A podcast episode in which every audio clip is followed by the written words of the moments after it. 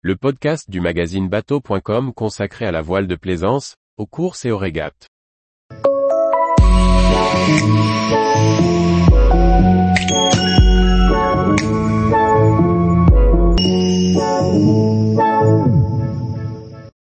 Semaine olympique française, top and down pour l'équipe de France. Par Maxime le Riche.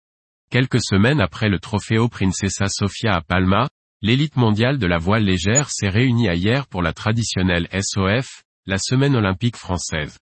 À 15 mois du début des Jeux de Paris, cette confrontation a confirmé la réussite des Français sur certains supports, mais laisse encore planer beaucoup de doutes dans d'autres disciplines. Près de 1000 compétiteurs réunis dans 10 séries pendant une semaine, c'est en substance le résumé de la semaine olympique française, qui s'est courue hier du 22 au 29 avril 2023. Cette 54e édition avait un avant-goût particulier, en raison de la proximité du plan d'eau marseillais, qui accueillera les épreuves olympiques de voile en juillet 2024. Cette SOF était porteuse de beaucoup d'enjeux pour les athlètes tricolores, en raison de la présence du comité de sélection de la Fédération française, qui définira la liste des régatiers qui participeront au rassemblement olympique. En complément de la semaine de régate de Palma, et du prochain test event qui aura lieu à Marseille cet été, les performances de tous les athlètes français sont scrutées de près. Certains sélectionnés sont déjà logiquement pressentis pour intégrer la sélection olympique, mais rien n'est encore gravé dans le marbre. Même les sélectionnés au test event marseillais ne sont pas assurés de représenter la France au Joe. Le gratin de la voile légère mondiale a dû faire face à des conditions très changeantes, en intensité comme en orientation. Si les premières régates ont été lancées par un fort Mistral, les autres journées d'épreuve ont été marquées par des vents d'est, variables et instables. Une solide condition physique et une intelligence tactique étaient requises pour s'adapter au mieux à tous ces changements. Pour sa première apparition sur les Joe, le kite foil semble sourire au tricolore. Trois Françaises dans le top 5, sacrée performance. Déjà victorieuse à Palma, la Française Lauriane Nolo remporte l'épreuve devant l'Américaine Daniela Moreau. Le podium est complété par Jessica Kampmann, suivie de près par une cinquième place pour Poema Newland, qui avait remporté le bronze à Palma. Chez les hommes, c'est le Hiérois Alex Mazella qui remporte l'épreuve qui s'est déroulée, dans son jardin. Troisième à Palma, Alex confirme son aisance sur ce nouveau support et confirme la réussite du staff français en Formula Kite. La proximité du championnat d'Europe des apostrophes IQ Foil en Grèce n'a pas permis aux ténors de la discipline de venir courir ailleurs. Mais cette problématique de calendrier a permis à de jeunes rookies de démontrer leur talent. Chez les femmes, c'est la tchèque Barbara Zvikova qui s'impose, tandis que chez les hommes, le français Fabien Pianazza gagne sa première SOF.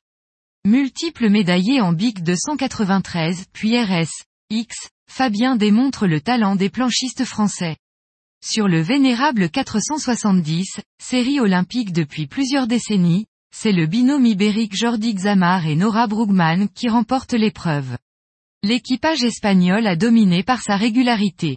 Côté français, Camille Lecointre et Jérémy Mion, qui ont dû composer avec leur statut de favori et un nouveau bateau, termine à la septième place.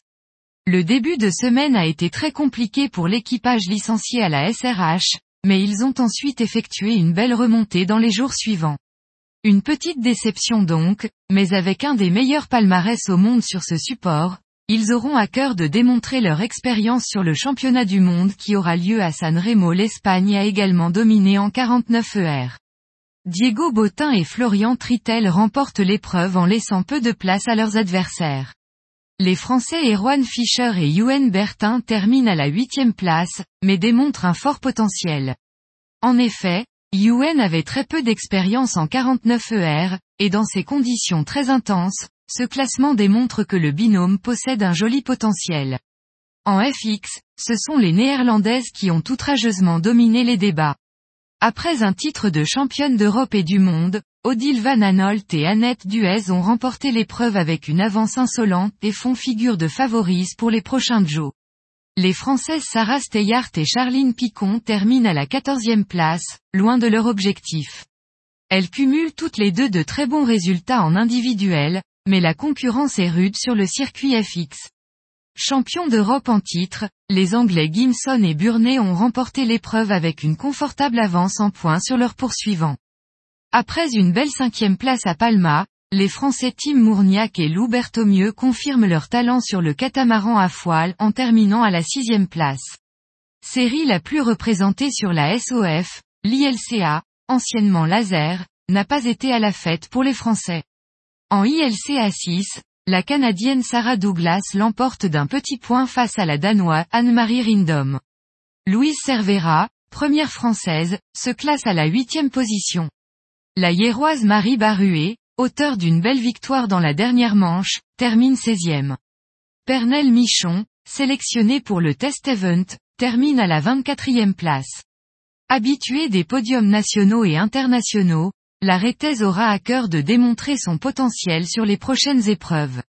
En ILCA 7, le tenant du titre et médaillé olympique Jean-Baptiste Bernat est arrivé blessé et n'a couru que la première journée. Sans pression du fait de sa très probable sélection pour les Joe, Jean-Baptiste a préféré se préserver pour le test event qui aura lieu cet été sur le plan d'eau officiel des Joe 2024. Tous les jours, retrouvez l'actualité nautique sur le site bateau.com. Et n'oubliez pas de laisser 5 étoiles sur votre logiciel de podcast.